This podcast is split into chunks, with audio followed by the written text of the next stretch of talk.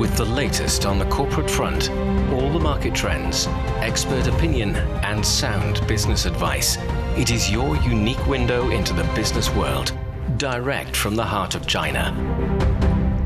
Hello and welcome to Biz Today. I'm Zhao Yang in Beijing. Coming up, we will have half an hour of business news and analysis.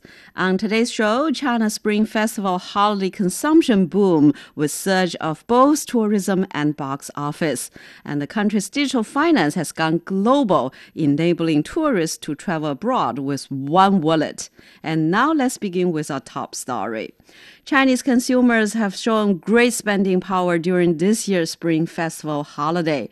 Experts say the eight day holiday has been an unprecedented peak season for consumption, and it will pave the way for economic developments throughout the year. A report released by the China Tourism Academy said the total number of domestic tourist trips will reach 6 billion in the year 2024, with the combined number of inbound and outbound tourist trips expected to surpass 260 million. So, for more on this, join us on the line now, uh, Dr. Zhou Mi, Senior Research Fellow with the Chinese Academy of International Trade and Economic Cooperation, and also Yan Liang, Professor of Economics, Willamette University. So, Dr. Zhou, I will start with you. So, take a look at this year's Spring Festival holiday consumption. We now see the holiday consumption spending surpassing the pre pandemic levels in China. So, can we consider this year's holiday spending as pent up demand still being released, or is it a new normal of stronger post pandemic holiday spending? Uh, in my understanding, it's a beginning of a very important moment for the growing up. After the pandemic, many of the consumers in China are not able to go out for the tourism or to go to the restaurants, but now they have the opportunities. So I can feel have a feeling that the trend is uh, increasing very quickly. And while we are seeing not only for Chinese own or domestic tourists, there are some uh, foreign to- tourists coming here to China, and they also benefit benefit with a very important festival of the Spring Festival. So they have very important feeling about the culture. That's a kind of a combination of uh, domestic consumers and the foreign consumers. Mm. And yeah, as uh, Zhou Mi mentioned that we are seeing a surge in consumption related to, you know, the cultural activities. So when it comes to tourism, what do you think is the new trend of it? And what kind of uh, spillover effects does a tourism surge have on other forms of, uh, you know, consumption and demand? Yeah, good to talk to you, Zhao Yang. Happy New Year. Um, so in terms of the new trends, I think there are at least three kind of new trends um, that I think we can observe. Well, one is, of course, there are more trips that are being taken, especially when it comes to international outbound traveling. Um, so domestic tourism has recovered relatively quickly last year, but international tourism uh, was slower to uh, come back. Uh, part of the reason has to do with you know the the, the slow recovery of international uh, flights, um, and also some of the you know tourism kind of facilities that are still slow to come back. But this year, I think we have seen a lot more uh, international travel, and that is expected to reach about 80% of the 2019 volumes. So that is one trend that we start to see more international traveling. And second, I think what we have seen is um, there have been increase in uh, the new sort of popular destinations like in the northeast, Harbin and Qiqihar, in and many of the uh, sort of the ice and snow areas are now are becoming uh, very attractive for tourists. And also internationally, um, previously, you know, last year, for example, we saw 72% of the international trips uh, were taken within the Southeast Asia. But this year, it's only about half um, of these international trips were in Southeast Asia. And so a lot more travelers uh, go beyond Asia and go to Europe and elsewhere. Um, but still, I think uh, Singapore, Malaysia, Thailand, and all these Southeast countries still are become are still very popular. Uh, partly due to the, the reason that they also celebrate Lunar New Year, but also because of the newly passed, you know, visa facilitation. And then the last trend uh, is that, as you mentioned, a lot of these trips are based on culture and experience. Um, people are no longer doing a lot of group trips to go to very specific places or, you know, have to kind of shop until you drop the kinds of traveling. Um, but really, people are going to the cultural sites. they're taking natural adventurers like skydiving or diving or skiing, mm. um, you know, going to watch the uh, northern lights, for example. So mm. um, I think a lot of these had to do with the Gen Z population um, that they are going out for you know travel experiences and cultural exposures um, instead of just you know going to some places, take pictures and buy stuff. Mm. And so I think these are very interesting trends. And of mm. course, tourism is uh, in and of itself is a very in- important industry. But more importantly, as you mentioned, uh, with the boom of tourism, it also helped to boost other industries like transportation, uh, like hospitality industries, you know, caterings, restaurants, and also you know box offices, um, and so there are many industries uh, that are going to be uh, growing uh, due to this kind of stimulus effect of the tourism industry. Mm. So, Dr. Zhou, so how do you think does a surge in tourism, you know, help the local economy and businesses in some of the Chinese cities? Could you give us some specific examples? Yeah, you know, uh, last year I went to uh, work in the local province in China, in Guangxi, and so I have many feelings because you know when before the uh, Spring Festival, the local governments are very serious about how can we deal with the situation. So we have to be very prepared for some of the consumptions, like for the food, like for the organization of uh, different kind of activities, and also do a lot of preparation for some emergence of like the shortage of supply of certain kind of products. So it's a really important thing, a task for the local commercial government. While I have to say that when they are doing that, they hope that they have a leverage of the effect to boom the local GDP or other kind of job creation or taxes or other things. So for them, they, they should try to carefully design the path and the effects that can be delivered by the tourism. So mm-hmm. in this regard, I would say that they are paying more attention on the different scenarios, like some of them holding the festivals for the touring festivals and to exhibitions of the the vehicles and they're providing many opportunities in the days because people have more leisure time. They can spend some time and uh, and together some money in the local areas. Well, I have to say that different provinces have different situations. So mm-hmm. they are trying to benefit with their local resources. Like some of them has historic sites and some of them very beautiful sceneries. And they are trying to attract the tourists and they have a lot of, uh, you know, provide better hotels and also a lot of things. Mm-hmm. So for the local government, they are really important factor because the consumption is one of the main factors that is uh, the decision of the GDP growth. It's a beginning of the one year. So the first quarter always should be working harder. And it's a good start. So they hope to. Mm-hmm. Working harder and yeah, so tourism bureaus in different provinces and cities they are now competing for internet fame and they want to attract more tourists. So, what does this competition mean for today's China and its economy?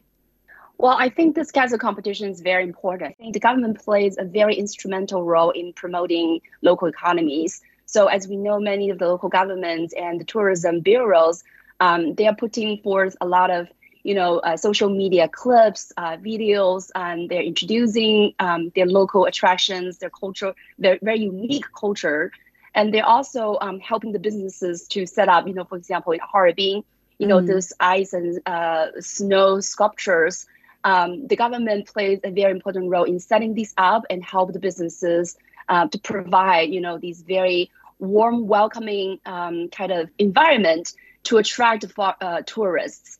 So I think the, the, the, business community and also the, the uh, government can really build these synergetic uh, relationships and promote their local economies. And we need both um, to be able to really, you know, um, uh, uh, make the local economy thrive.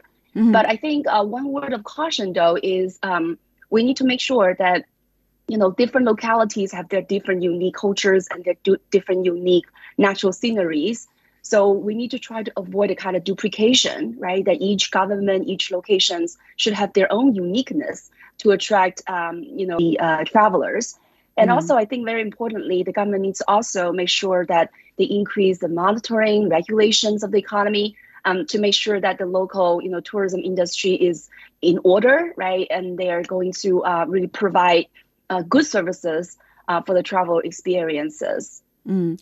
And Dr. Zhou, so we've talked about the domestic tourism, domestic demand, and we are also seeing more and more Chinese tourists traveling abroad during this uh, Spring Festival season. So, what's your experience? I know that you traveling, you know, to Japan, right? Yeah, yeah, it's true. So it's the first time I went to Japan. Uh, I, I, think it's a quite interesting journey. So I have experienced some different cultures, and I have to say that according to the uh, scenarios about the tourism, they also want to have uh, to attract more Chinese tourism. You can find that in the past several months, that some uh, countries are trying to give the the you know the waiver of the visa to go to their countries because they want to make the better use of the time of the Spring Festival because they, they know that Chinese tourism can go there to not only to experience uh, some of the culture, seeing some of the natural sceneries, but also to buy a lot of things. Mm. So they hope that Chinese tourism can be very important uh, polar for the development of the consumption. Mm. And yeah, so for outbound tourism, what kind of economic impact do you think this will have when it comes to you know those countries, uh, no matter it's Japan, no matter matters uh, Southeast Asia? Yeah, so the Chinese uh, tourists were very super important for the global tourism uh, industry. So before the pandemic, for example, in 2017, uh, Chinese tourists spent a quarter uh, of a trillion dollars uh, outside of China when they went on trips in other countries. And that accounts for about one fifth of the global total. So that is very significant. And because of pandemic and because of you know the interruptions, uh, we are yet to see the full recovery of the outbound uh, tourism. Uh, as I mentioned earlier, it's only about 80% of the pre-pandemic level. But that said, that is still very significant, uh, especially for some of the very tourism-dependent countries. So I think you know, as Chinese uh, tourists um, go abroad, um, they will be able to really bring a lot of consumption demand and also uh, you know, a lot of the other industries uh, that would, would grow because of the Chinese tourists. Mm. So I think that would be a great boost uh, for the global economy. Mm. And Dr. Zhou, so we are talking about tourism, but for consumption and demand in other areas, how do you see the potential of green consumption, health and wellness consumptions, and smart products as uh, you know areas where Chinese consumers are willing to spend more money on? Yeah, actually, uh, my that the Chinese consumers are having more choices. So they have better and more choices for the green products, smart products, and like the robots, like uh, smartphones. Uh, you know, uh, yesterday evening I went to our uh, supermarket and to look at Dajiang uh, is a, a drone producers. So they have so many uh, types of uh, drones and together with uh, many cameras, which is uh, very attractive to my children. So they, they really like that because they think that they can use these equipment to enhance their abilities to record and also you know what they're experiencing and also have a better angle of observing the world. Like mm. for the, from the drone aspect, they can look at uh, you know the sceneries in our um, like the bird view. So it's a real inter- interesting and attractive thing for them. And also, I have to say that for many, uh, you know, China is entering our aging society. So we have so many senior persons. So we have to look for more, you know, a kind of a people to support the how can we take care of these seniors. So for the robots, I, I think that many companies are really uh, get noticed about this uh, uh, kind of new phenomena and demand. They are trying to do better to improve that. Well, the third one I need to see is about the artificial intelligence. It's mm-hmm. bring, it bring us so many opportunities and so many abilities.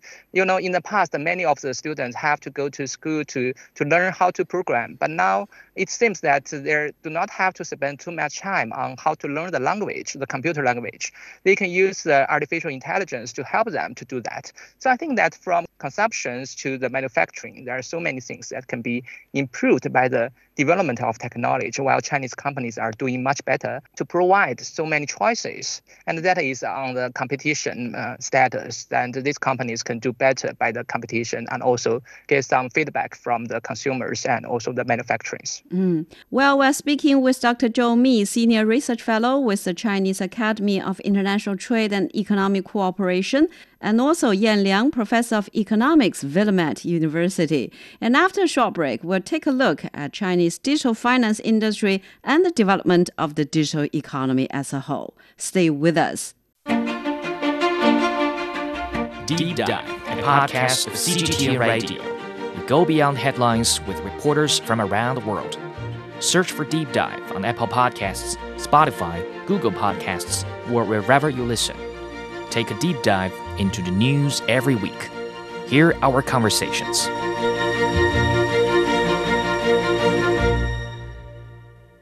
You're listening to Biz Today. I'm Zhao Yang in Beijing. During this year's Spring Festival holiday, many Chinese tourists have traveled overseas and not only have expanded the visa-free policies fueled the boom of the outbound tourism, but China's flourishing mobile payment platforms have also enhanced their holiday experiences worldwide. Chinese payment platforms have expanded their presence in many countries and regions, connecting thousands of merchants and individuals. So actually, Yan, for Chinese consumers was well quite familiar with WeChat Pay, Alipay. They have expanded their presence in many countries and regions. And so how do you explain their popularity not only in China but also in other countries and regions? Right. So I live in Portland, uh, Oregon, in the United States, and I actually discovered um, that in our local grocery store, uh, the Chinese grocery store, they actually accept, you know, WeChat Pay. And this is not, you know, something, uh, you know, international chain or anything like that. That of course accept WeChat Pay and also, you know, Union Pay and and so on and so forth. But it just shows that it's now becoming so popular and it has been, you know, really show up more and more in all kinds of stores, you know, grocery store, department stores, supermarkets, and so on and so forth.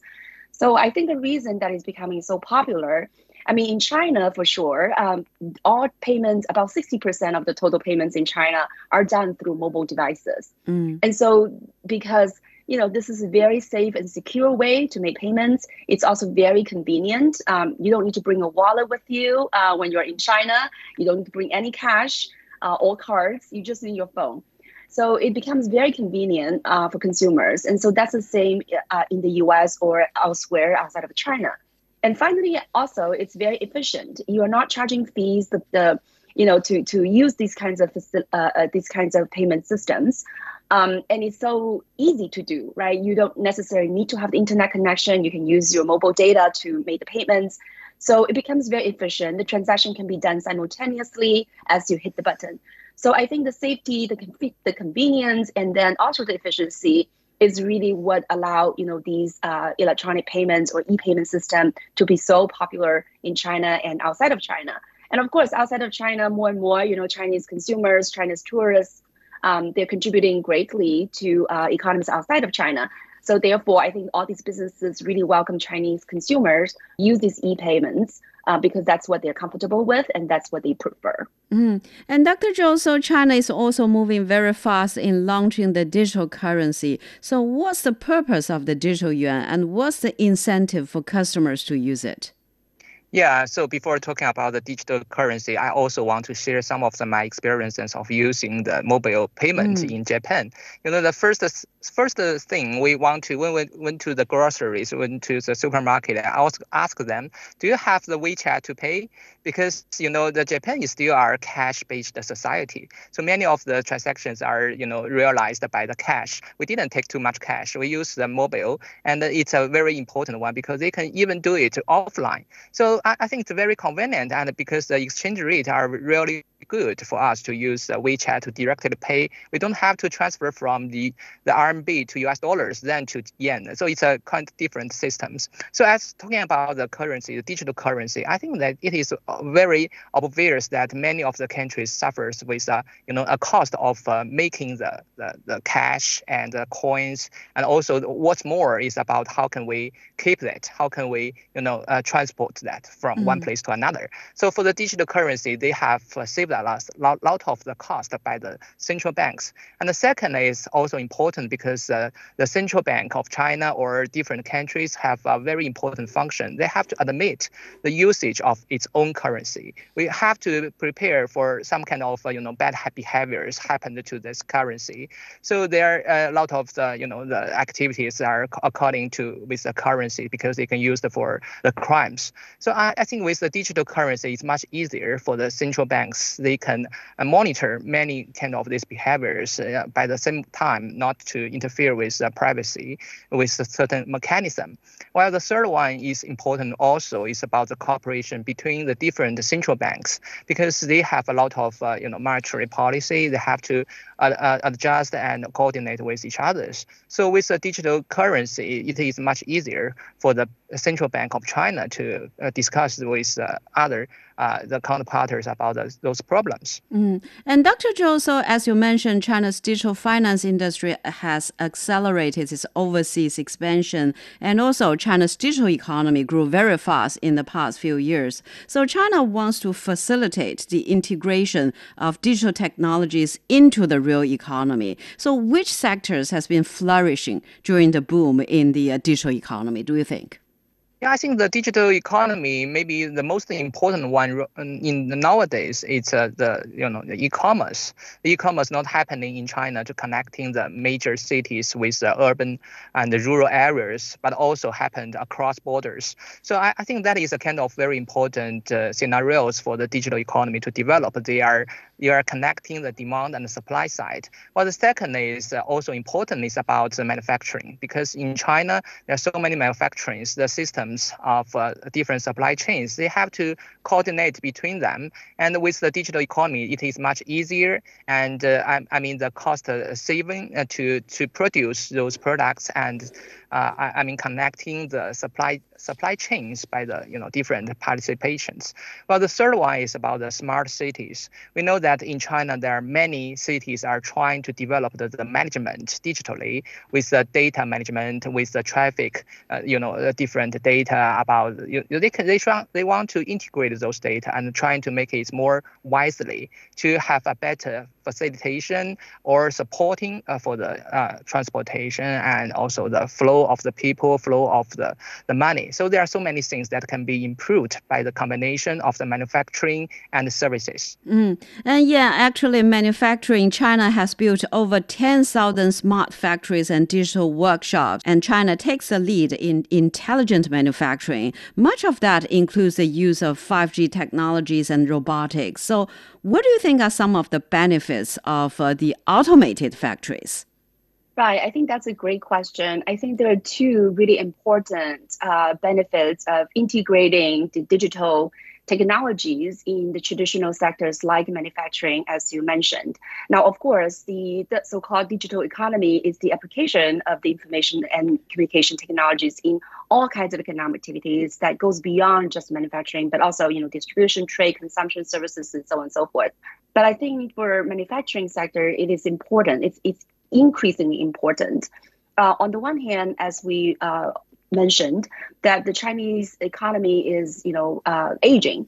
So we're looking at, you know, we have already peaked in terms of the labor force. And so going forward, what we need is really to boost efficiency and use automation and industrial robotics um, to provide more industrial you know, workforce. And I think that is a great benefit for the Chinese society because then we can you know release the labor to other uh, sectors that really need the kinds of human beings right to be able to work in those industries especially services and you know people to people kinds of um, services so mm-hmm. I think you know that's very important to overcome uh, the potential you know labor shortages, um, and that's not only in China but also in Japan, in Germany, and so on and so forth.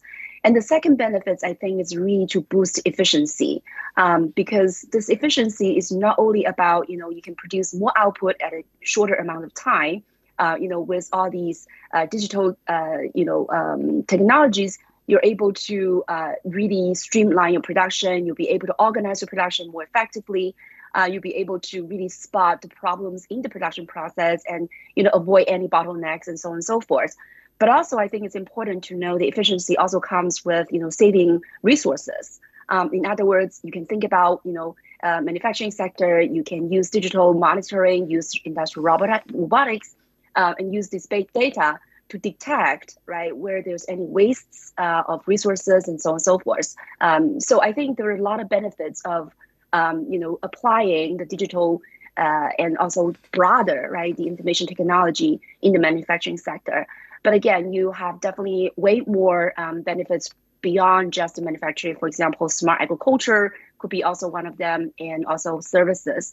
Um, but at the end of the day, I think you know, as the Chinese economy shows, the current digital economy is about seven trillion dollars in 2022. Mm-hmm. That is mm-hmm. accounting for about 42 percent of the GDP, and that's going to continue to grow.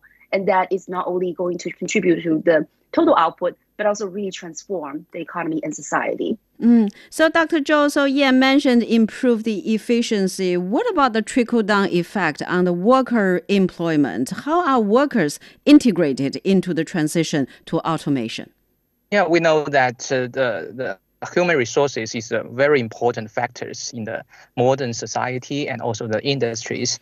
Well, for the automation, it's uh, it's kind of uh, very easy to understand that they they may need less people, but with different requirements. So I think that for the laborers in China, they have to be working even harder. It's not only the business of the the people themselves of the laborers, because it is uh, you know about education. They can also help the people to have a better skills. Well, the third one I have to mention is about, you know, the oriented from the, the companies themselves. Many companies are trying to train the laborers by themselves by the designed courses like the some of the programming, some of the how can they handling their machineries, and that is a kind of very specific. Right. I think I agree completely with Dr. Zhou Mi. Um, I think when he said that workers need to work harder, uh, I think what he means is the kind of brain jobs um, that will require more creativity, more intelligence, human intelligence, and even emotions.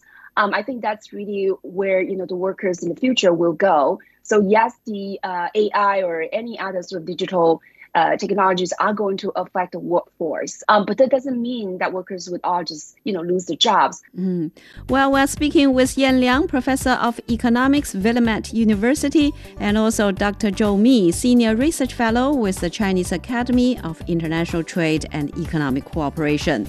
And that's all the time we have for this edition of Biz Today. I'm Zhao Yang in Beijing. Thank you so much for listening.